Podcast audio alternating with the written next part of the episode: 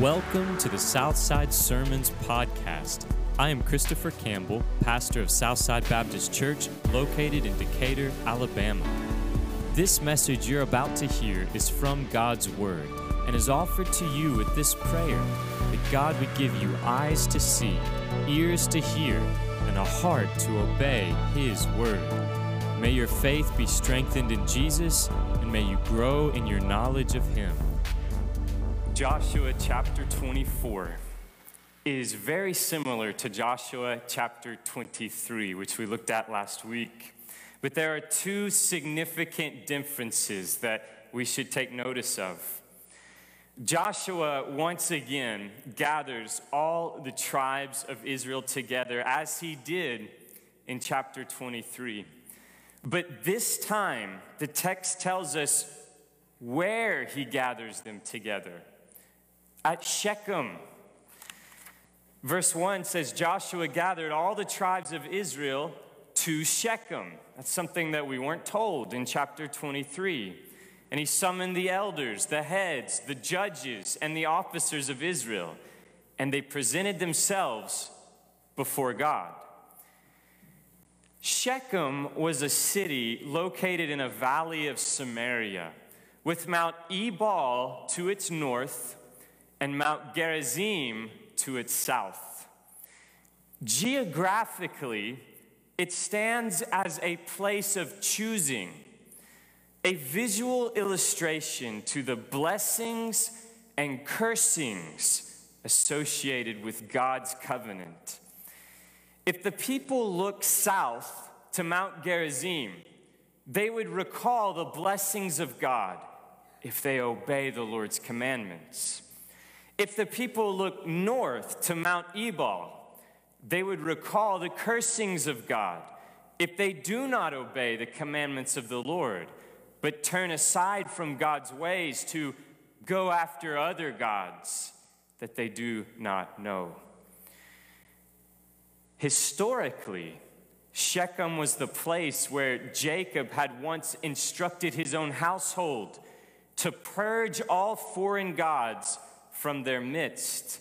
Genesis 35 4 says, So they gave to Jacob all the foreign gods that they had and the rings that were in their ears. Jacob hid them under the terebinth tree that was near Shechem. Shechem is a place of choosing that is associated with the forsaking of idols and being faithful to God. Therefore, Shechem is the perfect location for a covenant renewal here at the end of Joshua. As I was preparing for divinity school, one of the long-time and well respected professors gave my incoming class this advice for studying to help us succeed. He suggested that we not study every subject in the same place. Instead, he suggested that we set aside different places to study each subject church history in the library, Greek in the study carrels, spiritual formation in the commons, bi- uh, biblical interpretation at the kitchen table. He suggested that every time we need to study that specific subject, we return to that same place. And by doing so, we will remember everything that we learn in that subject through the power of association. We will better recall everything we have learned in that one subject because we studied everything in that subject in the same place.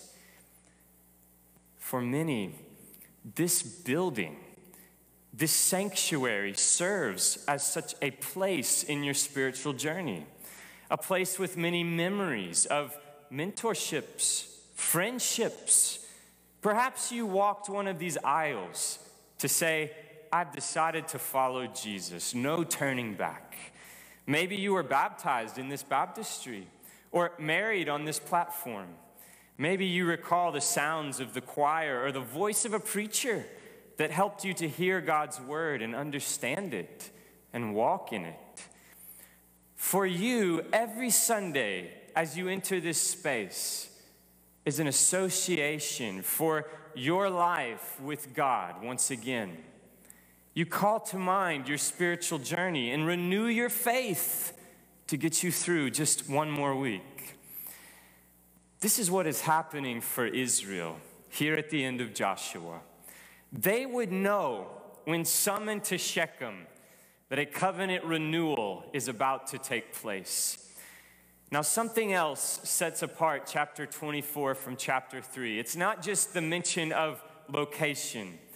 In chapter 23, the summoned leaders are presented before Joshua, and Joshua speaks about himself.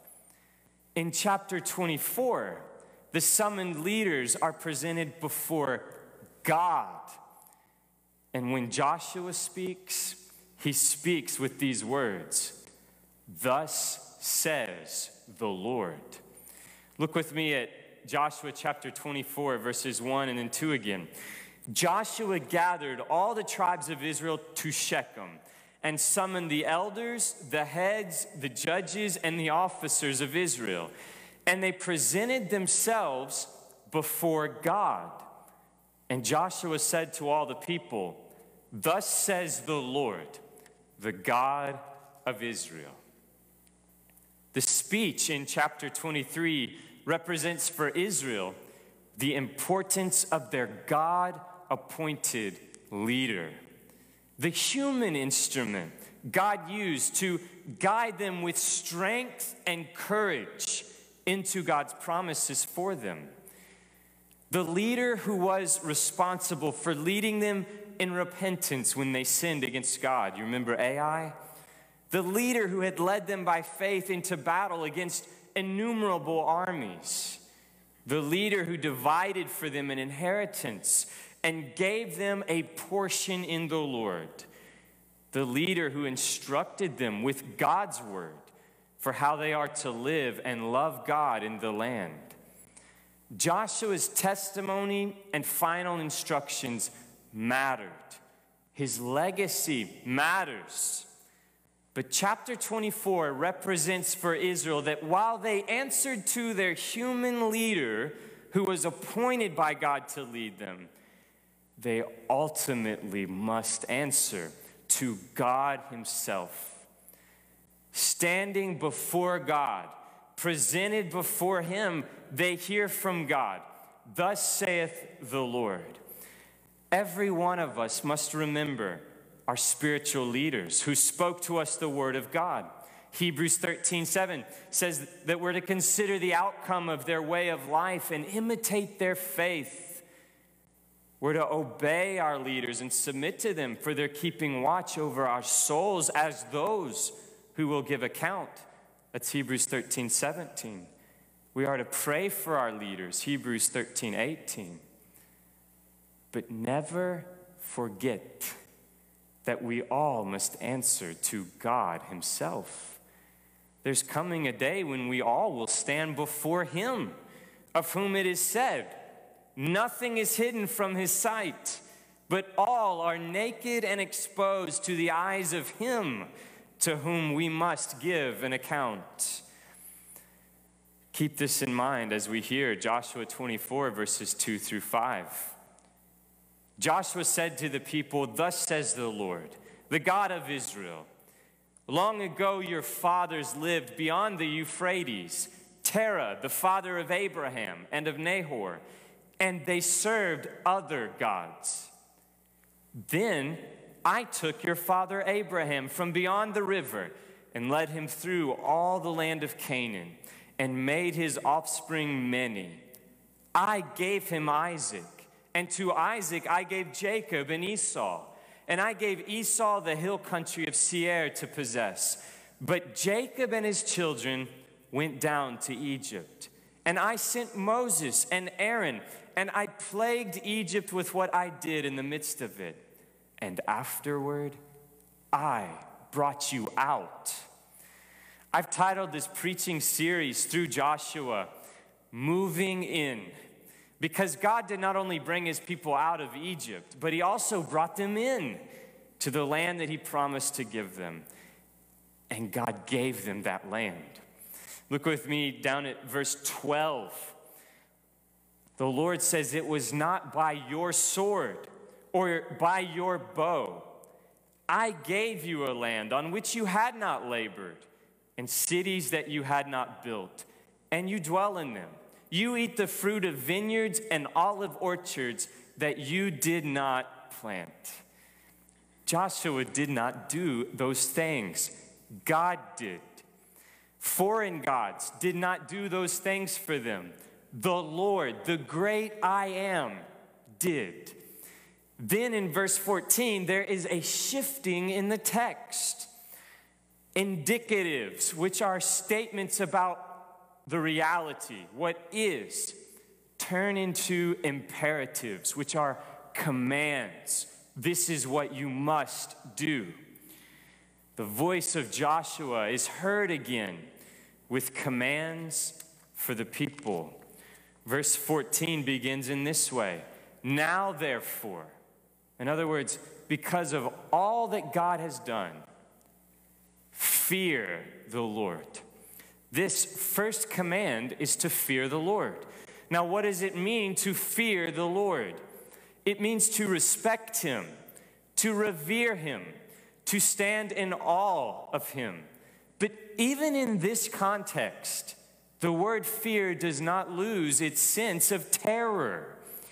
Fearing God is what it means to live in submission to Him, knowing that we are accountable ultimately to Him and Him alone for every thought, every word, every deed that He sees and knows.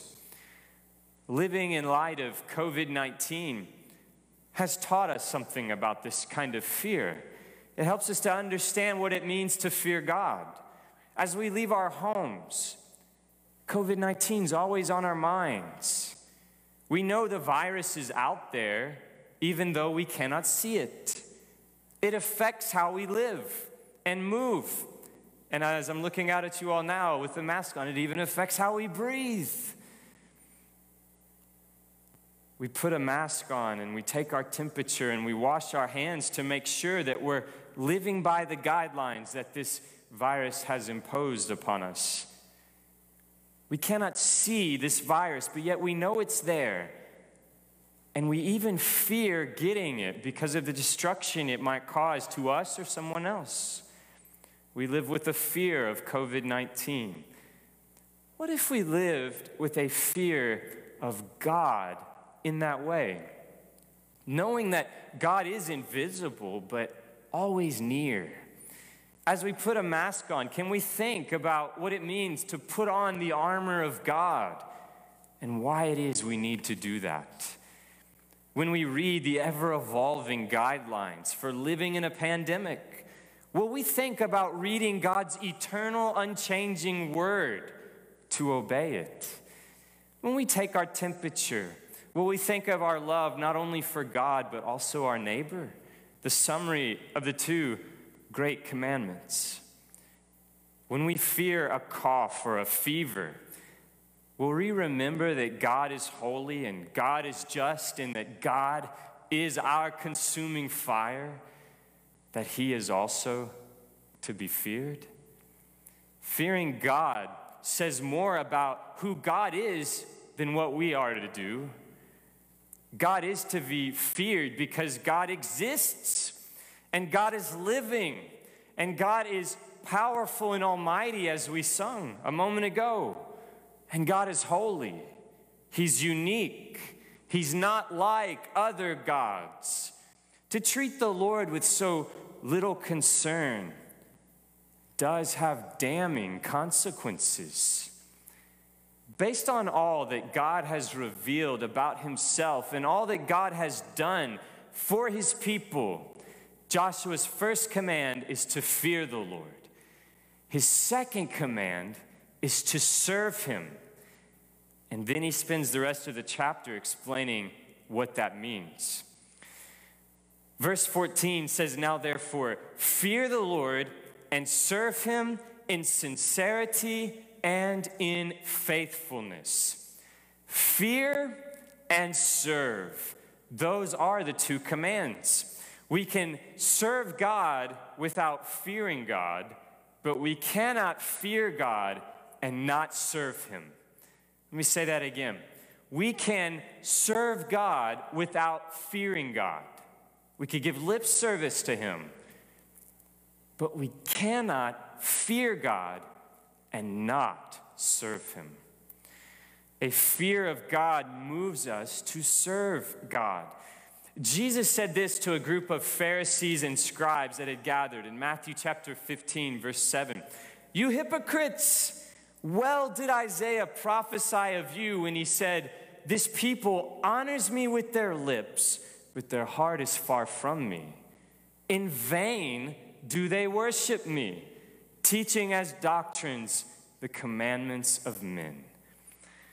To serve God means to worship God. But here the word is used, uh, this word serve is used in the same way that is describing the duties of priests in other parts of the scriptures. This kind of worship and service is such that belongs to God exclusively. When Jesus was in the wilderness being tested by the devil, Luke chapter 4, verses 5 through 8. The devil took him up and showed him all the kingdoms of the world in a moment of time and said to him, To you I will give all this authority and their glory, for it has been delivered to me, and I give it to whom I will. If you then will worship me, it will all be yours. And Jesus answered him. Do you remember what he said? It is written. You shall worship the Lord your God. And did Jesus stop there? He said, What? And him only shall you serve. That's the same word serve in connection with worship to help us understand that this belongs only to God. Church, if we fear God, we will never offer to another what belongs to God alone.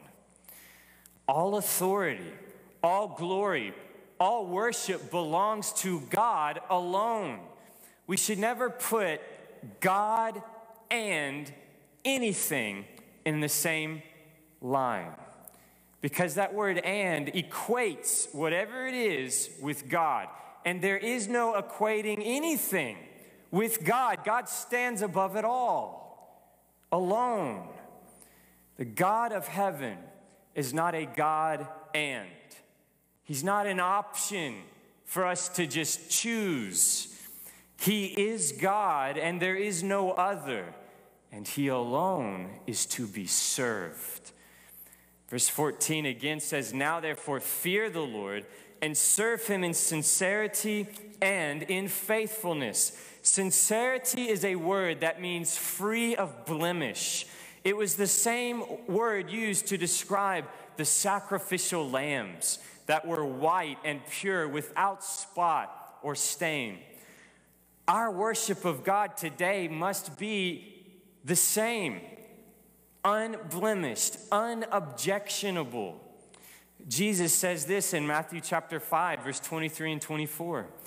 So if you are offering your gift at the altar, and there remember that your brother has something against you, Leave your gift there before the altar and go. First be reconciled to your brother, and then come and offer your gift. Our worship is not sincere when we have sinned against our brothers and sisters, and then we come into the sanctuary of God without having made it right with them. Faithfulness means with truth and reliability. Sincerity is unblemished, faithfulness with truth and reliable. We worship God not according to our own visions of worship, but according to God's revelation of worship, meaning God's word tells us how to worship God's way. This is what Joshua is telling the people. And then Joshua gives a third command. It's at the latter part of verse 14.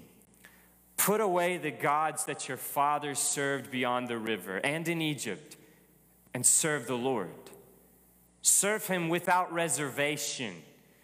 Joshua tells the people to put away, that's the command, remove the gods, the idols that their fathers served beyond the river. Now, think with me for a moment. Why would he have to say that? And the answer is the people still had those idols with them. Maybe they kept them because they were fashioned from valuable metals and materials and had a value to them. Maybe they had no intent on serving those idols, but thought it was an unwise thing to destroy something that had so much material value if it was made of gold or silver. But that's sin crouching at the door. That is all the foothold the devil needs in a moment of weakness. And so the command is remove them, clear them away, get rid of them. For what is that value compared to the value of your soul? If your TV causes you to sin, get rid of it. If your money causes you to sin, get rid of it. Jesus said this in Matthew chapter 5 If your right eye causes you to sin, tear it out and throw it away, for it is better that you lose one of your members than that your whole body be thrown into hell. And if your right hand causes you to sin, cut it off and throw it away. For it is better that you lose one of your members than your whole body go into hell. Get rid of these things because if you don't, you will end up serving them. Everyone will serve something. You can write that down. Everyone will serve something. No one serves nothing. Joshua shows the people this. Look at verse 15. And if it is evil in your eyes to serve the Lord, choose this day whom you will serve whether the gods your fathers served in the region beyond the river, or the gods of the Amorites in whose land you dwell. But as for me and my house, Joshua says, we will serve the Lord. So you can serve him or you can choose another. Many of us in our homes will have something by the entranceway of our door that says that same phrase As for me and my house, we will serve the Lord. Some versions of that include the phrase immediately preceding that, and it'll say this Choose ye this day whom you will serve. As for me and my house, we will serve the Lord. And that has led many people to think, I have a choice to make today, and my choice is to serve God. But I'm going to show you in the scriptures that that's wrong. When Joshua says, Choose this day whom you will serve, did you notice something in the text? The Lord God Almighty is not one of the options. God's not one of the choices. Look with me again. Verse 15 If it's evil in your eyes to serve the Lord, choose this day whom you will serve. And here's the menu pick one. The gods your father served in the region beyond the river or the gods of the Amorites in whose land you dwell. But the choice does not include God.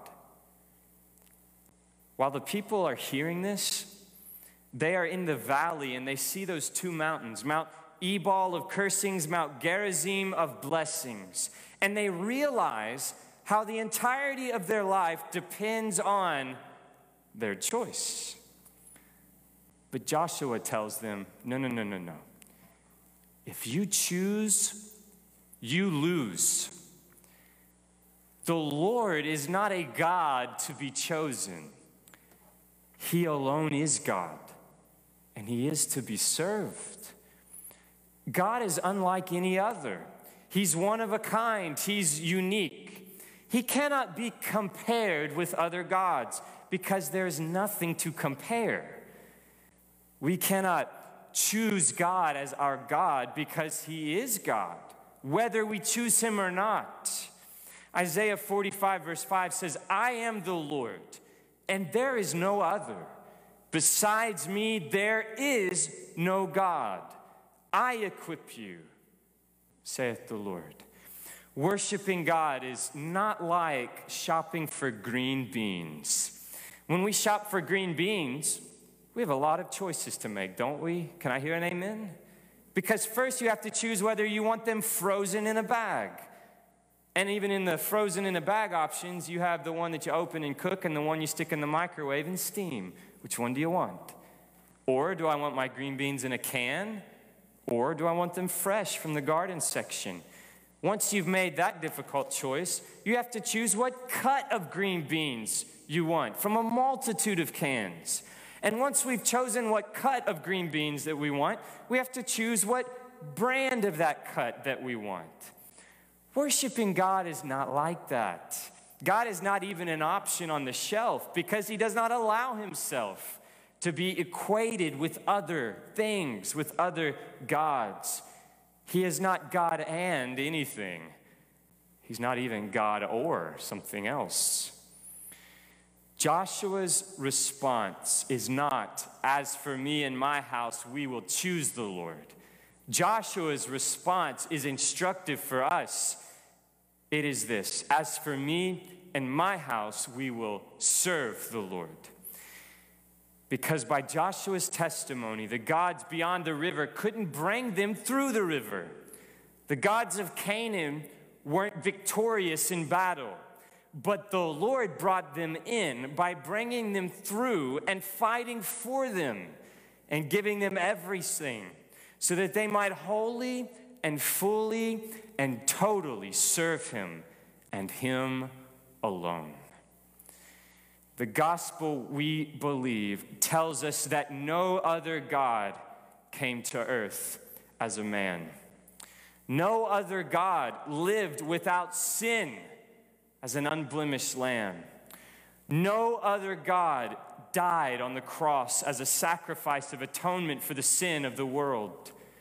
No other God was buried in a tomb. No other God was raised to life in power. No other God ascended into heaven. No other God sent his Spirit to empower all who believe. No other God dwells in the heart by faith. No other God will return in power. No other God will save from judgment. No other God will secure for you an eternal inheritance. No other God is the way, the truth, and the life. There is no other God but God, who is Father, Son, and Holy Spirit, the same yesterday, today, and forever, whose person we know and works we see in Jesus Christ, our Joshua. Will you choose him? You can't. He's not for sale. He can't be chosen. With God, it's not a matter of choosing, it's a matter of serving. So I will ask you, will you serve him? The good news says you can in Jesus. Romans 10 9 and 10 says, If you confess with your mouth that Jesus is Lord and believe in your heart that God raised him from the dead, you will be saved. For with the heart one believes and is justified, and with the mouth one confesses and is saved. We are saved by him to serve him. And you may wonder, what are we going to do when we are in heaven with the Lord? We're going to serve him all our days. I leave you with this it's our future hope. Revelation chapter 7 verses 13 through 17 says this Then one of the elders addressed me, saying, Who are these, clothed in white robes, and from where have they come? I said to him, Sir, you know.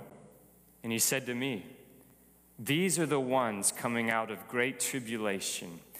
They have washed their robes and made them white in the blood of the Lamb. Therefore, they are before the throne of God and serve him. Same word serve him day and night in his temple. And he who sits on the throne will shelter them with his presence. They shall hunger no more, neither thirst any more. The sun shall not strike them, nor any scorching heat. For the Lamb in the midst of the throne will be their shepherd, and he will guide them to springs of living water. And God will wipe away every tear from their eyes. Thank you again for listening to this message. I pray that God would accomplish His purpose in you through the preaching, hearing, receiving, and believing of His Word. If you wish to share any comments or questions about the message you have heard, please call Southside at 256 353 8814 or visit us on the web at southsidebaptist.net. Also, make sure to subscribe or follow this podcast to receive a new message each week.